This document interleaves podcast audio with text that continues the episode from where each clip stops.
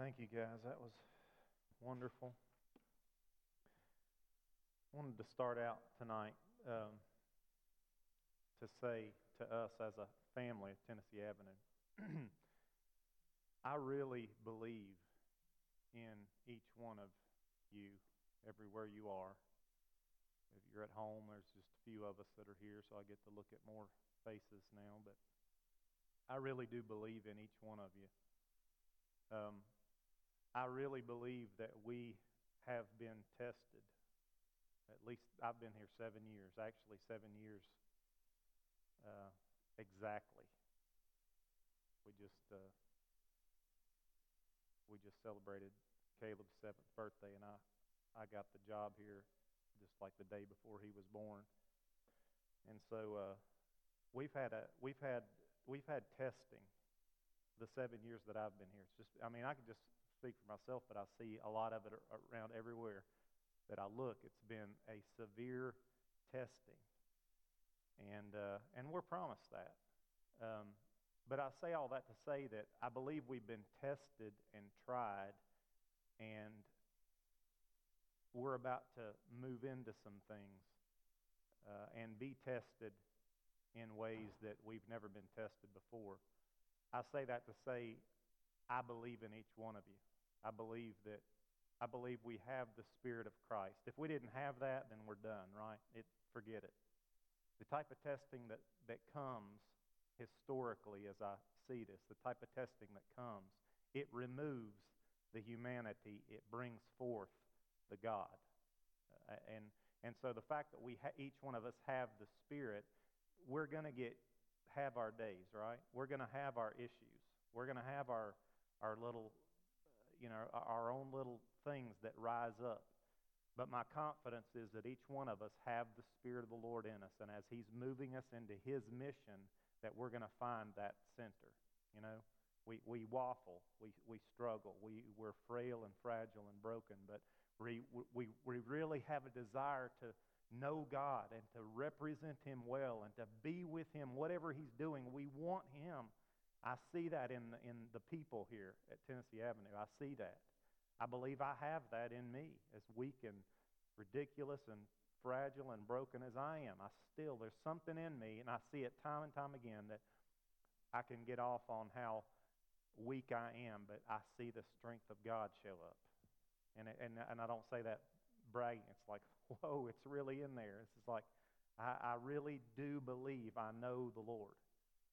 And so seeing that in a people gives me great confidence that as we move into a period of time that I, believe, I truly do believe this is a new season, that, that, that God is moving forward, that we're not going to be wandering any longer. He, he came on mission, and the mission never changed.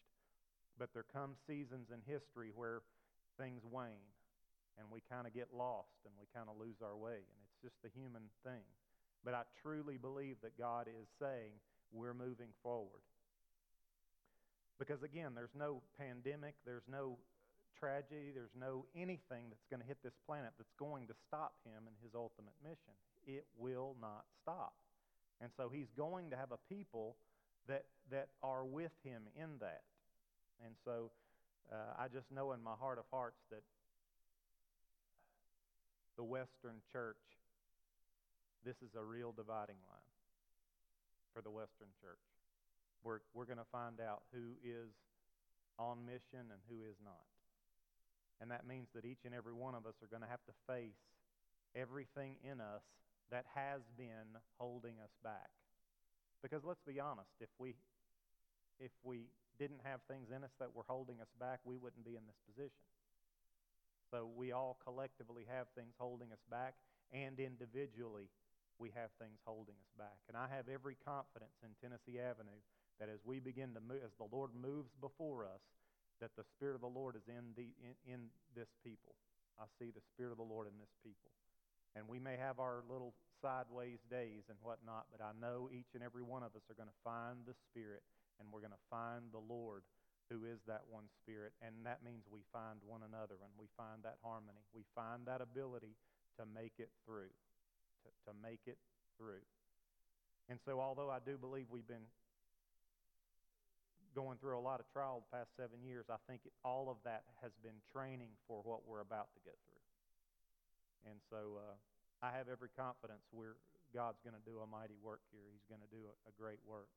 You know, I like to study the, the SEAL teams. You know, I read several books on guys that were SEALs, and I love that whole concept of training and teamwork and, and, and excellence and their ability to get in and out and do a job and be so focused and disciplined and and uh, but something that they say a lot in their, as I've read some of their material, is they are big on team.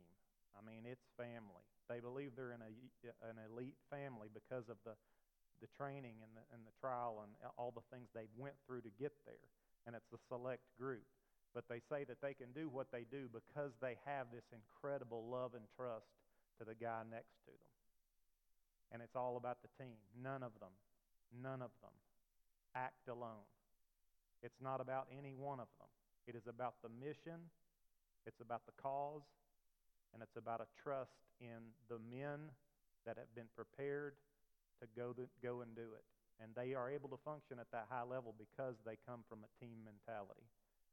And uh, we're no different as the body of Christ. I believe the Lord's ordained it that way. If you want to be a part of a high functioning body, that's going to be a prerequisite It's going to have to be done.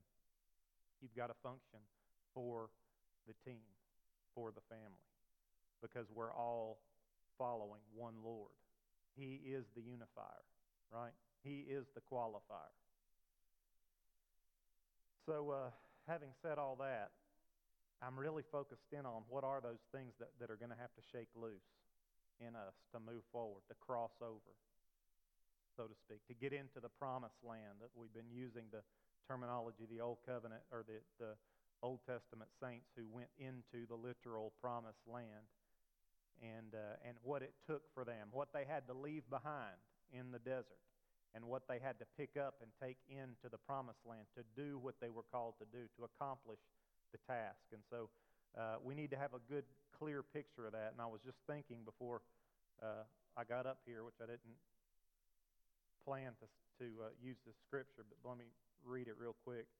Uh, Hebrews 4:12 is, is a powerful scripture that I reference off, often in my own heart, but it says the for the for the word of God is living and active and sharper than any two-edged sword and piercing as far as the division of soul and spirit of both joints and marrow and able to judge the thoughts and intentions of the heart and there's no creature hidden from his sight but all things are open and laid bare to the eyes of him with whom we have to do. That's 12 and 13. But I, I think what, I, what I'm getting at with that word, and this is what the word of the Lord does, it's able to divide within us what is the old man and what is the new man. Now, this can be, get very difficult for us to do. Uh, and that's why the Word of God is critical. And that's why that particular uh, wording there. It's living and active. It must be. We know the Word of God is the Word of God, right? The Logos. It, it is what it is. But there's a Rhema word that is it, that's the now word. It's a specific word from God through the Word of God to us particularly and specifically. And it has the ability to divide things that we can't divide very well. He will show us through the Word the things that are of him and those things that he's saying I'm calling you out of. And he's able to do it with a, with a, a scalpel, dividing soul from spirit. You can't do that. God can, the Word can. It's something that has to be discerned. It's, it's more of a high level, uh, mature uh, thing, but that's what the Word of God does. And that's what we've got to be clear about as we are thinking about, okay, we're leaving some, some things that, that, uh, that God's asking us to lay down, and we're moving into some new ways of doing things. Now, why am I saying this? Because, and why this is a new day, I think. This pandemic has revealed a great deal of fragility to our nation, a weakness exposed. Uh, uh, our, I, I think we, I think we're very thin as a people. Um, you know, we just don't have that, that inner strength that maybe we look back in past generations. You know, you get strength because you have to face things, right? you have difficulties. And let's just be honest, we got a pretty easy life today. All the conveniences. You know, if you, you let's go back 50 years, 75 years, the life that our parents and grandparents and great grandparents lived drastically different than the ones that we're living currently today. And so there's, there's a strength there. And, uh, and I think Americans, just as a whole, we have so many conveniences that we've worn thin. We're just so very fragile. You know, it just doesn't take much to come in and we're done. You know, this is where I shut the whole thing down. You know, this, everybody, everybody go home and, you know, lock the doors. And I understand that. I understand there's things that are real, real issues that are, that are fearful. But, but you know what I'm saying? We, we're having a weakness exposed. And what it means for the church of today is that, well, maybe we don't get to carry on like we have carried on. Maybe we don't get to do things like we've been doing it. Maybe we've got to begin to think about how can we carry on the gospel and really walk with the Lord in a new way, in a way we're not accustomed to, in a way we're not familiar with, in a way that we haven't had to in the past. See, so it really gets us into a state of flux where we're saying, hey, I really want to be the real thing. I really want to walk with the Lord. What does that look like? What's going to be the what, what's going to my life going to be different than the guy who's not following the Lord and the guy who is following the Lord? What are the distinctives? Because I really need to have those distinctives. So I believe that's what the Lord's doing to us. He's calling us into those distinctives. And what are they? Uh, we, we need to know. Joshua is a passage of Scripture that I gleaned from quite Joshua 1, 5 through 9 especially, is an inheritance word for me specifically. Now, it's an inheritance word for all of us, okay? This is a commandment for all of us, but to me, it's a specific word because I won't get into all the reasons why, but I feed on it because I, it's, a, it's an inheritance word. It's a word that God encourages me with that says, Paul, I've called you to do this, and I need you to keep these scriptures on the forefront of your mind so that you can be encouraged enough and familiar with, with the man that I have created you to be enough to do it, to follow it. And so, my first question for us is Do you have inheritance words? Inheritance words from God that are specifically to you, that encourage you and feed you to be the new creation, man or woman, that God has called you to be. Do you have those? Are those things in your Bible underlined? Are those things in your journals? Do you have three by five cards that you have written these things down on? Because He has spoken to you through the Word. And this is a specific word to you, from the Father to you, because you were born not of the will of the flesh or the will of man, but born of God. That's 1 John 1, 113. And since you've been born anew of God, that means God is your real Father. And he, he gave birth to you understanding. He's brought you forth for such a time as this for some specific reasons. Now, there are collective reasons as well, but specifically, what are you? Who are you in Christ? Because you're going to need those to get into the promised land. Now, I, I, brought up my cards here because I have cards. I, I, I use these quite a bit. They're specific to me. But here's a general card. Okay, I've got some some that are general. These would apply to every single one of you. Romans 8:37. I am more than a conqueror through Him who loves me. Right? You guys, everybody can claim that. Uh, Ephesians 1:4 and 1 Peter 1:16. I'm holy and without blame before Him in love. Romans 8:2. I'm free from the law of sin and death. Isaiah 54, 14, I'm far from oppression and fear does not come near me. See, I got a whole big bunch of these. These are identity scriptures for the new covenant believer. These things are, you are these things because of who you are in Christ. And we can all generally take these words. But I got another stack of words here that are to me specifically. They might feed you if I gave them to you and said, Here, read this. They might feed you, but these are specific to me.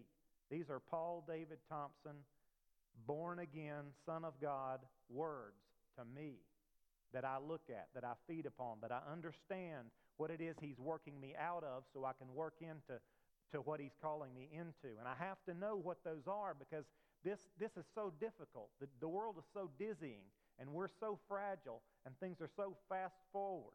And there's so much coming against us to keep us from taking any land that if we don't get these things in our heart and on our mind and focus upon them, you may not get there. You may not get there. Now, will you get to heaven? Yes. Yes. But see, we're not talking about getting to heaven. We're talking about hallowing the name of God here on this earth. See, and to hallow the name of God ultimately is to take the promises and to make them true and to live them out to where people see them in you, to where you influence the people in your circle of influence to see God as He truly is, and that hallows the name of God. It is the God plus you, you, that is supernatural, right? We can all do what we can do. Some people can do greater things than others, but you can't do what God's called you to do without God doing it through you. See, so your inheritance words are going to be words that are very, very difficult for your natural man to grab a hold of. They will only happen if God does them through you. And they will only be done through you if you know what they are. See, because you got to stand on them. You got to you got to speak them. You got to tell the devil, get out of the way, because he is not going to agree with you about them. He's going to fight you tooth and nail. In fact, he's standing there as a barrier to test whether you truly believe them or not. And the Lord will allow it. That's what testing is. That's what it's for. But the devil's not going to give. He's going to give after you apply the pressure that the cross applies, that resurrection life has applied to him in a human being. And he's expecting you to fail. And he will treat you as a failure until you convince him that there's more Christ in me than you know of. See, that he knows there's no faking certain spiritual things. You're either standing in it or you're not. So we need to know some of these things. So Joshua is about to lead a people into a promised land that their parents were not able to go into. Okay? See, he remembers, Joshua remembers how this all went down 40 years, years ago. Hebrews 3.19 says, it, it, it quotes them, it says, So we see that they could not enter in because of unbelief. Now, it doesn't quote them, I'm sorry, but it's, it's making reference to this generation that died in the wilderness. And it says that we see they could not enter in because of unbelief. See, they, they just they, they got to see God move powerfully and do amazing things and set them free from Egypt, but but where he was taking them, it was just too much. It just stretched them too far. They just couldn't get there. They, they, they just could not go to that degree, and they had to wander and die because they couldn't believe. And so Joshua must have been thinking, we must believe. We must trust that God will move. I bet Joshua needed to trust even more than that because he needed to trust not only for his own identity and his own call in this moving across, he had to believe in that for one, but he also, I believe, had to believe that God was going to move powerfully enough in the people he was leading that they would believe it too. That's a lot of faith he had to exercise to say, hey, we're going in. You're going to do this, God. You're faithful. I believe you're faithful. I believe that you're moving on my people so that they'll rise up, so that they'll take on their identity, and we'll all go in together. That's what I'm believing for. And maybe it took maybe it took Joshua 40 years to get there. You think? See, he was ready to go in the first time, but he, he wasn't leading then, right? He was just one of the guys.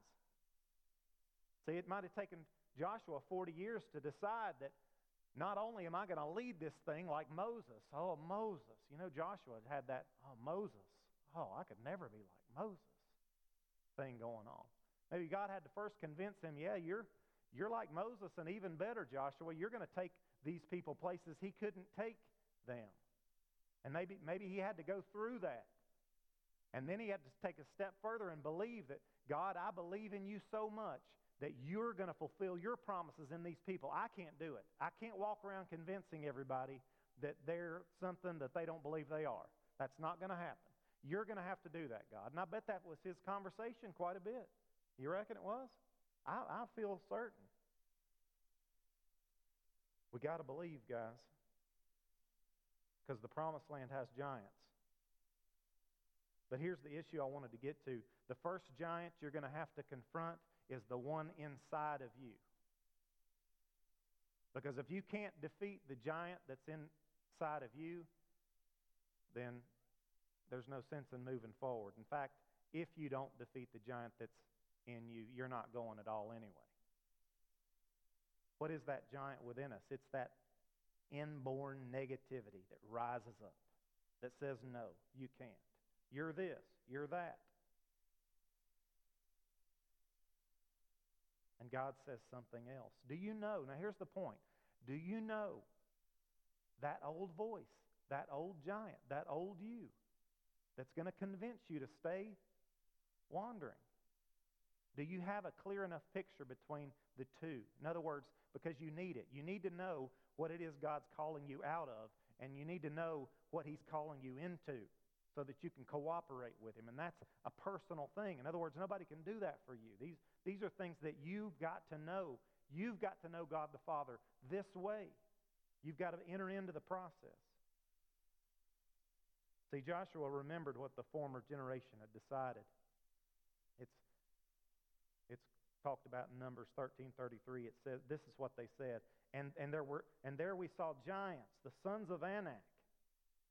We, we which come of the giants. And, and we were in our own sight as grasshoppers, and so we were in their sight. See, they had decided, we saw what, what's over there, and we know who we are, and there's no way. And Joshua said, Oh, my goodness.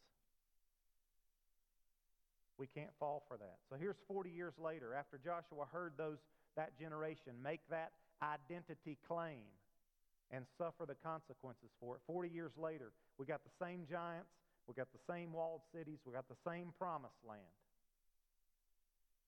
Has God brought forth a people who can walk with him as he moves forward?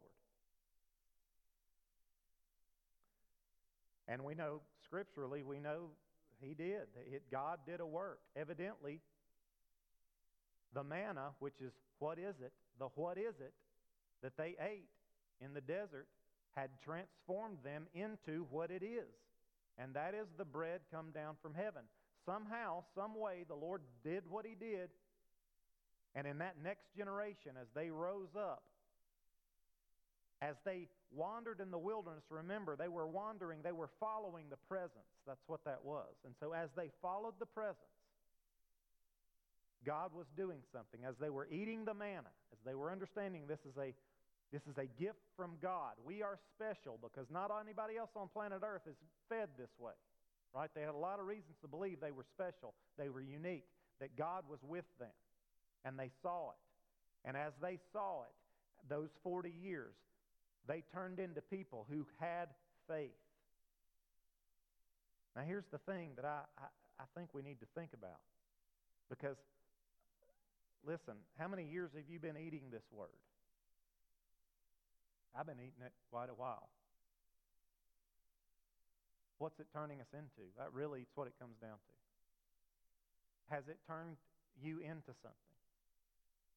Are you just a Pharisee that knows what right and wrong is and likes to point it out to people? Because it can do that.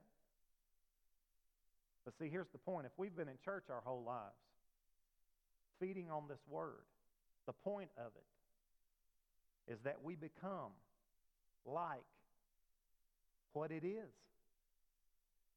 And those people will follow the voice of the Lord wherever he goes, whatever he's doing. They will listen to what he has to say and not to what the world has to say. So if so this church folks, this is us, okay? We a lot of us have been here a long time. We've been reading this word. It's for a purpose. It's not just to come back again and let's go over some more verses. See, this is all leading up to something. I believe this is our something. We've got to hear the word of the Lord. We've got to hear that Rhema word of God. Now, let me, let me try to make a point here about how difficult this can be because all through Scripture we see this problem. We see men of God encountered by God, and God say to them, You're going to do X, Y, and Z. And you know what they do immediately? They're humans just like us. That little inner giant comes up and says, Ah, no, I don't, I don't think so. I don't think that's what we're going to do. Okay, let me give you a couple here. Jeremiah. Looked up Jeremiah. God says to Jeremiah, I've called you as a prophet to the nation. You know what Jeremiah said? I do not know how to speak. I am too young. Can you hear that? It's totally natural that when God comes and says something about you, that you've already been filled with all the negativity and all the faith in who you used to be to cry out to God and say, Not me. Is that not right? Moses. Let's think about Moses. Moses uh, encounters God. God says, Go to Egypt and lead my people out. And Moses says, Who am I that I should go? Who do I say sent me? I can't talk right. And then he finishes it with, Please send someone else. Right? Don't we do this? Guys, but if we listen to that, we will wander. We will not ha- hallow the name of God. The God that we would worship every morning, tell him how awesome he is, how incredible he is. Oh, I, all things God, we love it. And then when God says, hey, I want you to go do this, we go, please, someone, please, someone else, please. I, I, let me go through my list of reasons why you can't do this in me or through me. We do that, guys, all of us, and we got to collectively get out of it. Gideon is, is one of the best here. Gideon's just like me and you. God says, The Lord is with you, mighty warrior. And then Gideon says, Oh, yeah, if the Lord's with us, then why, why are all these terrible things happening to us? You ever said that? And then God says, Go in the strength you have and, and uh, save Israel out of Midian's hand. Am I not sending you? And Gideon says, How can I? My clan is the weakest in Manasseh, and I'm the least in my family. And God replies, I will be with you. You will strike down Midian. And Gideon says, Give me a sign. And then he goes through all that rigmarole. I, in other words, here's the thing I don't believe you, God. And God says, I don't think you understand that one real important part. I will be with you. See, I'm going. I'm not just sending you on some mission for you to get all of your own abilities worked out. See, I'm calling you with me to do something you could never, ever do unless I was there, unless I have called. So, why am I saying this? I, I, I, know, guys, I know that we need to have a little bit of an understanding as to what is that story that you tell yourself as to why you can't succeed in life, as, as to why you can't do the things that you'd like to do. You know, the dreams that we grow up having, and then by the time we're 30 or 40, we say, well, forget that. It was fun when I was a kid to dream, but I know what I can do now. And God says, You're, you're listening to you. You're listening to the world. You're not listening to anything that I'm saying about you. You're going to church every week, but it's just a religious ritual. You're not letting this word develop you into a world changer, into a person that giants have to get out of the way of. Because that's what this book is. They're people just like me and you. They just, in the end, they believed. And they moved. And they didn't fall for all the tricks and of the enemy that are coming our way. God calls us into promise. And as he calls us into promise, it brings a major crisis of belief. Now we know what God's uh, goal for us is. Romans 8:28 is to is to be growing into Christ likeness. That's what his ultimate goal is, right? Now, yes, salvation is the seed, and we're going to avoid hell for that. We're going to be with him forever. But that's just the beginning. Now the seed has to take root and grow up into maturity to produce fruit, and that is Christ likeness, ever increasing Christ likeness in everything, in every way, in all our thinking, in all our emotional state, all what we believe and who we're listening to about our identity. It's all wrapped up in Christ likeness. It's very difficult to become Christ like when everything's going well. We grow in Christ likeness when we are when we are overcoming the things in us and around us that are not Christ like or are not kingdom of heaven like. The prime root cause of our defeats is the negativity that we take on board from our environment and the world around us. That's another way of saying unbelief.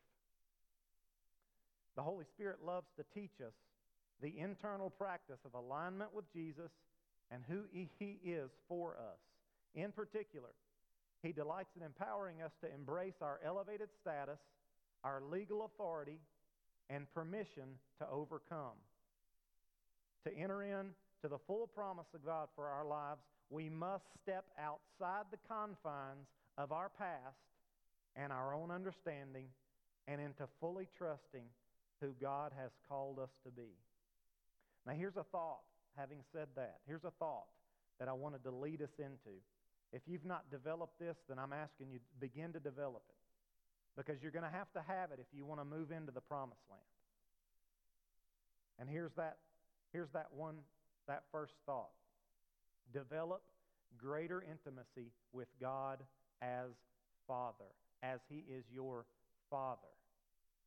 Here's a question Have you ever asked God to father you?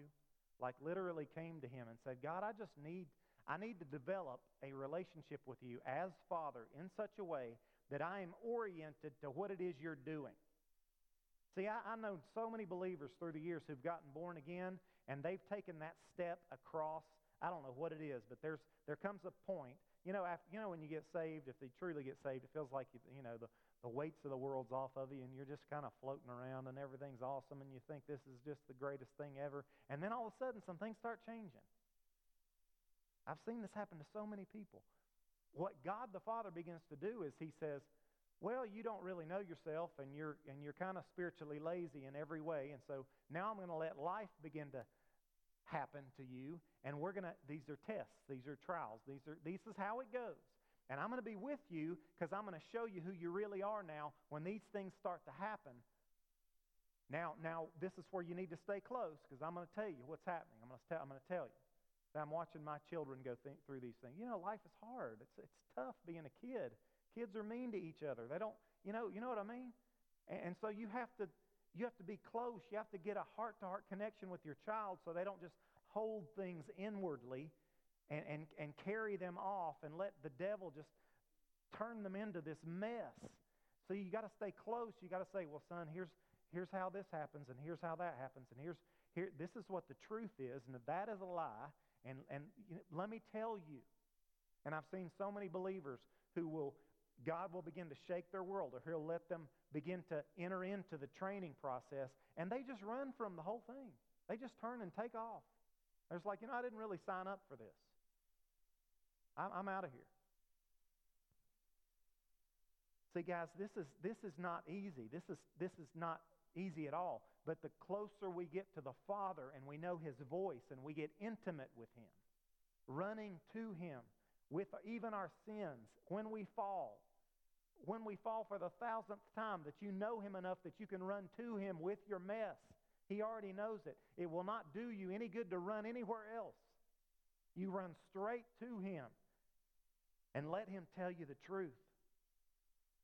So we've got to develop this, this intimacy with Him that's greater than maybe what we've known in the past. Have you asked Him to father you? And are you in that? Have you clicked into that place where you're oriented to what's happening? And you know what He's working out of you because that has to get out of you so that you can step into what He's got to give you because you'll never get where He's taking you unless it happens. See, so you get oriented to the process of Him fathering you, that He's close, that you know His voice. Do you have a relationship with God as Father that would begin to give you a clearer vision as to who you are and why you are here? You know, Jeremiah 29 11, we like that verse a lot. It says, For I know the thoughts or the plans that I think towards you, saith the Lord, thoughts of peace and not of evil, to give you an expected end, is what the King James says. But here's my, here's my question Do you know what those thoughts are? Because they're specific. He says, I've got great thoughts for you. I've got great plans for you. Do you know what those plans are? Do you know what those thoughts are? Because they're not general, they're specific. Do you know what that expected end is? Do you know what He's developing you for specifically? Because only a good, loving Father is, can share those things with you. He knows those things about you. I had an interesting talk with my little girl. She's five year old. She's really talking about God, and she just wanted my attention, and she wanted to talk about God. I think she knows that I think God's a big deal, so she thought, I'll get his attention because I'll start talking God stuff, and then he'll really want to talk to me. And so she was just going on and on and on and on and on and on and on about all this stuff about God. And she made this comment I thought was interesting. She said, she said she just wanted God to herself. She didn't want anybody else to have God. I was like, that's no. But I know what she's saying because see, all my kids do this. They want daddy's attention at the exclusion of everyone else. Right? because they don't understand. They just want it's it's me and I need you. And she was applying that to God. She was like, I don't I don't want I don't want God with all these other people. She didn't have an understanding, and I tried to tell her, I'm like, honey, he's that big. He is just yours. He's all yours. You can have all you want of that. Get to know him.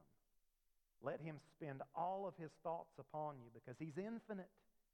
She doesn't know what that is, so there's no sense trying to explain it, but that's the point. Listen, guys, we get to have all of Him. It's as if we are His special child, and we're the only one that He's focused on. And we need to make much of that because He's got intimate things to say to you. So, do you have intimacy with God the Father? You must develop a Jeremiah 1 5 relationship with God. Intimacy with the Lord will begin to produce a picture for you of what He created you for so that you could hallow His name in that way. Because whatever it is, you could never, ever even begin to do it without Him doing it through you. God will give you a name, a new name, a new covenant name. He'll show you how you are known in heaven. He will show you what gifts you carry for Him. See, this is this elevated status. God gives us an elevated status in Him. It is royalty. Proverbs 25 2 says, It is the glory of God to conceal a thing, but the honor of kings is to search out a matter. Now, what does that mean? It's saying that, yes, God gets to conceal, but He doesn't hide things from us, He hides things for us to find. And the fact that we have royalty We've got royal blood because we've stepped into who Jesus is. We're in the family of heaven now. And because we have that, that royalty, he's saying, Come to me. I want to share with you things that only kings get to look at. Only royalty gets to see the things that I want to show you. See, that's elevated status. You don't get that other than Christ on the cross and you born again and walking in a new life with His one Spirit. And it gets specific. He'll show you the treasures that He's placed within your spirit so you can unpack them. And see, it's a relationship of royalty. It's a, it's a father who's a king sharing with his sons and daughters who are kings and queens what it is to be royal in his own way. You have to get that from him. We are kings and queens. God wants us to search out these matters the matters of our heart, the matters, what we are here for. Search them out. Your DNA in Christ is royalty. We get to search out the treasures of God in man. Now, here's the thing if you don't get your specific ID from the Father, you will get it from the world. In fact, I shouldn't even say it that way. You've already gotten it from the world, okay? You've already gotten that download, it's already in there. Now, what you have to get in God is that new creation mindset, that, that Romans 12, 1 and 2 uh, renewal of the mind. You've got to get rid of what you've been filled with. Because, you, listen, guys, the enemy's wounded you specifically. The enemy knows where to wound you, where to cripple you. He wants to wound you so badly that you'll never, ever go there. Never go there. That's what he does. God has to walk you through that wound again to get you on the other side of it in him so you can stand a new man, a new woman, fully mature. Man, it is, gosh, it's not easy, guys. I know that. It is not easy. That's why we need each other for prayer, for encouragement, to speak words of life. See, you don't, I don't need to call you down for your sins. I need to call you up into what God says about you. Yes, we have sin. Yes, we have to yes, we have to take responsibility for it. But as you do that, you need to hear from me and we need to tell one another, no, this is who you really are right here. Be that, do that. I see that in you. It's Christ in you. It's your hope of glory. It's awesome. Be that. Be that person. I need you to be that. And you need me to be that for you. We have to have each other in this, guys. We've got to find the will of God for us collectively as a church. But we've got to be walking it out individually to get there because we have to know the voice of the Father ourselves. That's the, that's the alignment. That's what brings the alignment. I shared this in a video, but I, I really believe this. You know, Proverbs 30 talks about uh, wisdom that he sees, and he's talking about how the, the grasshoppers or the locusts, they, they have no king, yet they move in rank. Now, that's because they were created to move in rank, and they honor that word from their Creator. They honor that word. That keeps them in rank. That keeps them working together to do whatever they is, it is that they do, which is destroying crops and whatnot. But they, they move in rank. They're in this together because they listen to the Logos, the Word that created them. See, we, we, that Word is our Father. That's what we have. As we listen to Him, we will learn how to work with one another, how to harmonize, how to be this devastating force upon the earth, devastating to the enemy, the prince of the power of the air. He is the prince of the power of the air of this planet. We are devastating to him when we begin to move in unity from the one Father. We have a lot of testing, though, a lot of things to work through. If the word of our Father is not on the front burner of your mind, that default setting, the world's ID, an identity for you, will keep you in the desert. You'll never be able to move forward in what He has for you. Here's something I thought of. We need to get a Proverbs father child relationship going with God. Do y'all know that David groomed Solomon for the throne? Do y'all also know David was a terrible father? Terrible. Awful. If you just take a look at it, David was a wounded guy. The thing about him that God loved is that he never stopped growing. He was always coming back. As messed up as he was, he knew the love of God to where he could keep running to him, keep running to him, keep running to him. And by the time he got old enough, when Solomon came around, and we know how Solomon got there in that position, working through the reality of how messed up he was, David learned how to father. And now we know he learned it because he did it with one kid, Solomon. He was able to do it with one kid because he knew what God had called Solomon to do. And so he took Solomon and he said, I'm dumping everything I got into this kid. I'm going to be the father to him that I was not to all the others. And so you'll find this phrase in Proverbs 1 8 says, My son, hear the instruction of thy father, and forsake not the law of thy mother. Proverbs 2 1, My son, if thou wilt receive my words and hide my commands with thee. See, he's, it's this father son relationship where, where, where the king is dumping into the king to be. He's dumping these things in, heart to heart. If we would have God as Father and allow Him to deposit into us what we uniquely and specifically need to hear from him. What God would do on this earth. He'll do it again. He's done it before. He'll do it again. Who, I mean, why not us? Why not us? We're no different than any man that has that's found in these pages. We're no different than any man or woman throughout human history when God has risen up through a people and done mighty things and gotten his name hallowed once again. We're no different from any of them. Why not us? God, why don't you do that in us? Why not us here? I'm tempted to believe, guys, and I do believe we are ready and God's going to do these things. See, Solomon was going to be a king and he needed specific help in doing that specific job. God has called you and I to specific things. So ask the Lord this. This is a prayer. Oh, Father, would you father me as if I were your only child? Father me the way that David fathered Solomon.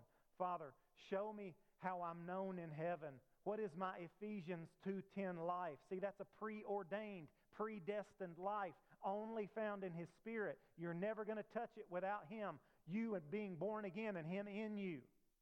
He knows what that is. He will share it with you. You need some clues as to what it is. You got to know how to fight because you're going to have to fight to get it.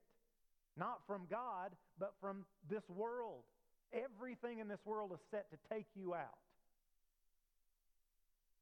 We're going to have to get close. we got to hear it. Father, give us a bullseye and then train our hands for war and our fingers for battle. Proverbs 29:18 says, "Where there is no vision, the people perish." When you don't have a big yes to focus on, then we're led astray to do all kinds of things, right? But if we have something so compelling, calling us forward, oh, I, I want to do that. I want to do that for you, God. I want to be that. I, I see this thing. If you're so focused on something so wonderful, all of a sudden you become disciplined. See, because you just don't have time for all these other things. I got to do this. I'm, I'm on my way to this. If you don't have that, though, it's just like, well, I've got to spend my time doing something, you know? And believe me, here in America, you'll find plenty to do, won't you? Plenty. It will be vanity. If you want to exercise self control, you must get a clear and compelling vision to fill your thoughts and actions with. 1 Corinthians 12 11 talks about the, the parts of the body. Thought I had it. Yeah, let me get to it here.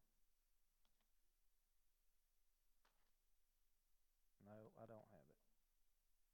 1 Corinthians 12, okay, 12 11. He says, But one and the same Spirit works all these things, distributing to each one individually, just as he wills. You see that individually thing?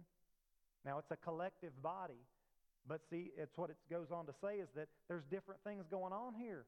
Do you know what part of the body that you are, so to speak? Does it, do you know what that translates? If you're the eyes, what does that mean? If you're the feet, what does that mean? Have you asked the Lord these things? These are things to ask. When you have an intimate relationship with the Father, you just ask Him all kinds of things. See, my, Children will do that. When they have when they know they've got the freedom and the love, they'll just ask, ask, ask, ask, ask, ask, and you just shut up. Stop asking. See, but God won't do that because He's not like a He's not like us, evil, evil fathers that get frustrated and say, Stop it. Just stop talking. God's a perfect father. He's like, Oh, bring it on. I'm going to tell you all of it. I'll tell you everything. Just keep giving me that attention. Keep giving me that focus. That's what we've got to do. We've got to get that childlikeness back. That verse ends in verse 20. I was going to read the whole thing, but I'm, uh, but I'm asking you guys to read it. Read it and begin to ask, Lord, what, what, Father, what am I? I need to know about me. Begin to show me some of these things. It's, it ends off saying, but now there are many members, but one body. See, we've, we've got this individual thing and we've got this collective thing, and you need to have both. Listen, you are not a number. You are not just a number. You have a name, a specific name a specific calling. God the Father wants to spell that out for you in ways that turn you on. Oh man, the glory of God is man coming fully alive to what He's placed within them. Uh, watch them go when they find that, when they're turned on, when they get to, to do that thing they were created to do. I've heard it said God starts with a dream and then He builds a human around it. we got to find that dream. Don't let your inner child that died to the dream, you know, when you found out how hard it was going to be. And you just lose heart. You know how that is? How we do that? We got to pick it back up. I'm not saying you need to be a astronaut or whatever it is when you were a kid wanting to be, but there is that thing still in there. If you're alive, it's still in there. You want to do something special for the Lord. You want to hallow his name. Well, it's going to it's going to test you. It's going to bring you to a crossroads. And God will get you through it if you'll give him half a chance. Are you aware that God's calling you into something that will rouse your inner giant of negativity? Do you know what God's calling you into?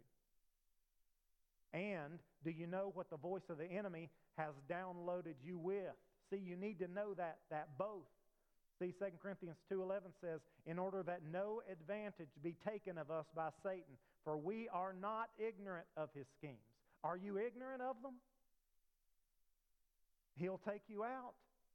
You've got to know exactly what it is he's done so that you can follow the Lord into what it is that he's doing. And I'm wrapping up here. We cannot be ignorant of the enemy's schemes. They are specific to you. Have you been developing your inner overcomer? See, that's what this is. We are more than conquerors. That's an identity, more than conquerors. That means we just got over something and now we're going to climb up onto the next ledge because there's more to conquer. You become a conqueror as an identity. See, we never stop. It gets greater and greater as long as we're on this life. We just get more levels in which we can hallow the name of God. Many saints stop very short of what God would. Even in David's life, guys, you know it says this in Scripture. So God, God says this to David. He says, If you'd have just obeyed me, I had so much more. I mean, we look at his life and go, Whoa, so much more?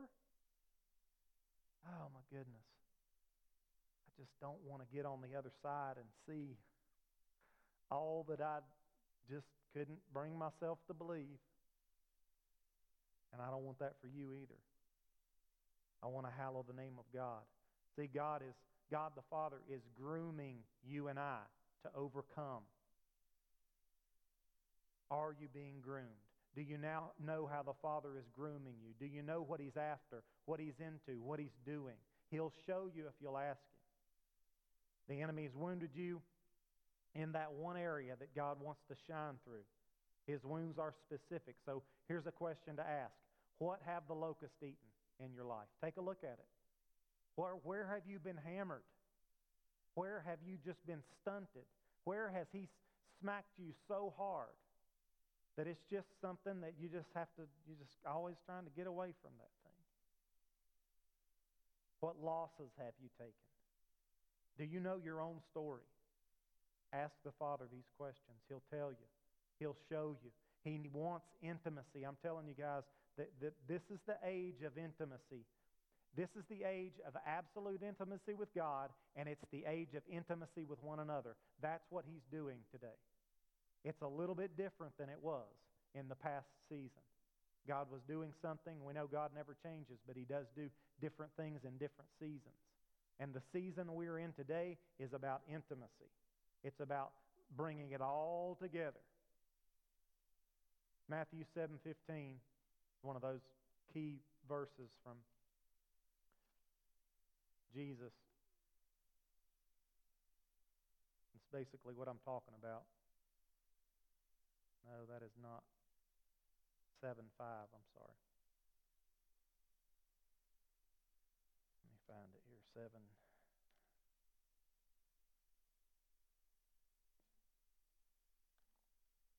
Covered it up. says, You hypocrite, first take the log out of your own eye, and then you will see clearly to take the speck out of your brother's eye. That whole beginning of that verse there. What's that mote?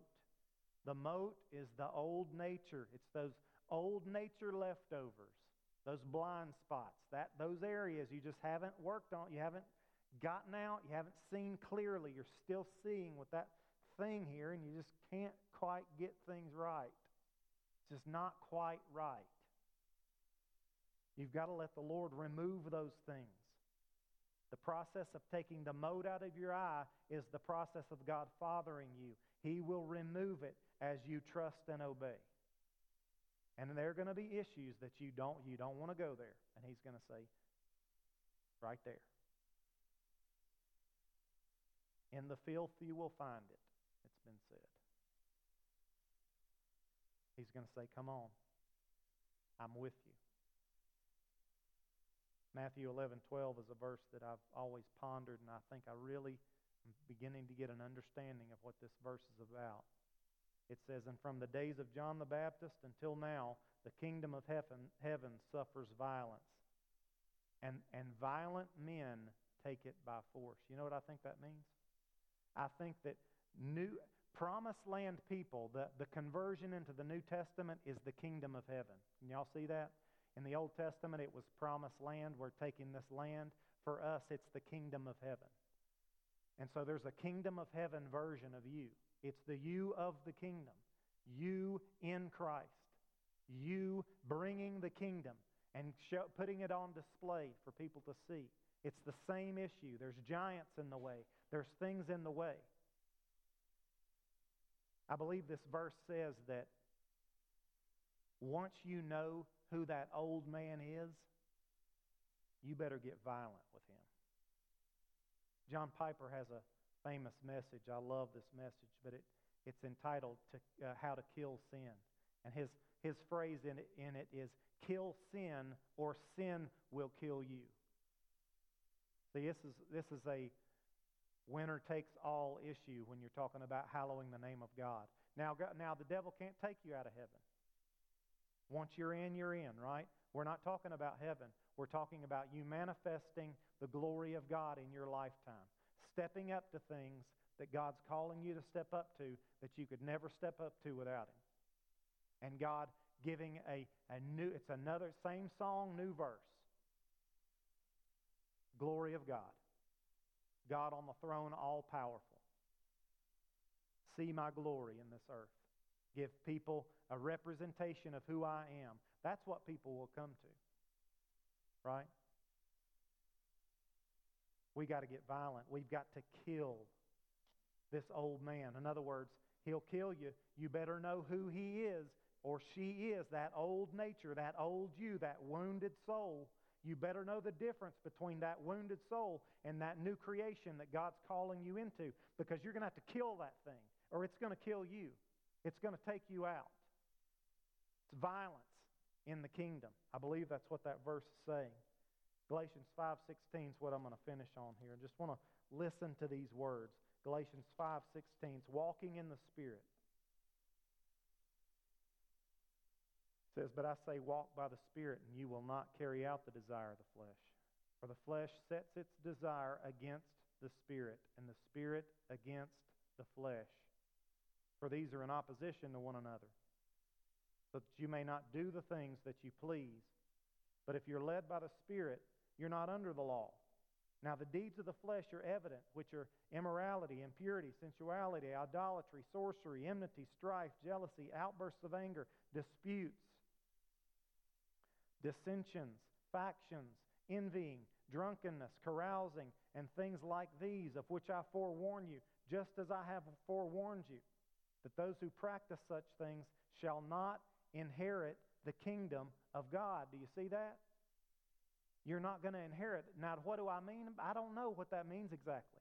I don't know that it necessarily means heaven, but inheriting the kingdom of God. See, that's an inheritance for Jesus. The inheritance Jesus is looking for is his name being made great here and now. His name is great. It will not be questioned in eternity. There's no there's nothing stopping his glory or his greatness. This is the time. in which his name will be hallowed to people who would like to say otherwise. It's the only time. This is the time to not deal in these things so that you could do that, so that you can inherit, inherit the kingdom. And he's saying, if you're dealing in this, and listen, if you're in a church and have been in a church, you know these things are going on all the time. Right? We, we got to we gotta let the, cut those things loose. Those who practice them shall not inherit the kingdom of God. And listen, guys, we all do it from time to time. Are you into repentance? Do you know what it is to run to the Father? How to, how to do whatever you got to do to make things right or whatever it is that's going on. It, it's not that you're not going to do these things, you're going to do them. Do you know how to make it right? Do you know how to get back on board? Do you to have a bad day where you cause some faction and then the next day say, you know, I just did some bad things here. And you try to, you get it right with the Lord and you do whatever you got to do with people. You're, you're a peacemaker, right? You're one who's with Him. And ultimately, you're with Him. God's grace covers you. And He can lift you out of that. But the fruit of the Spirit is love, joy, peace, patience, kindness, goodness, faithfulness, gentleness, self control. Against such things there is no law. Now, those who belong to Christ Jesus have crucified the flesh with its passions and desires. Now, does crucifying the flesh sound violent to you? You better believe it's, you better get real with that crucifixion. There's parts of us that are going to have to be crucified. Now, in Christ, they already have been, right? We were nailed on the cross. That's where we get our forgiveness from. But we have to face those things and live, live those things out so that God would be glorified. Let's pray. Father, we're just so grateful that you've decided to do things for yourself because you're faithful, Lord. We fail, but you're faithful. So, Lord God, as we fail, help us get back into the center of your will, that more and more of your faithfulness would would be found more and more in us. That we would look like Christ, that we would follow you with all our hearts. Lord, I, I just pray your encouragement over the body tonight of Tennessee Avenue, that we would find the Spirit of God, that we would find the Spirit of truth, and that we would be positioned and prepared to let go of the past so that we can walk into the future with you, into the promises, into bringing the kingdom of heaven to the earth that your name would be hallowed. And we worship you tonight, Lord, that you're doing this. We trust you to do it. And we thank you, Father, that you're our Father. And it's in Jesus' name that we pray. Amen.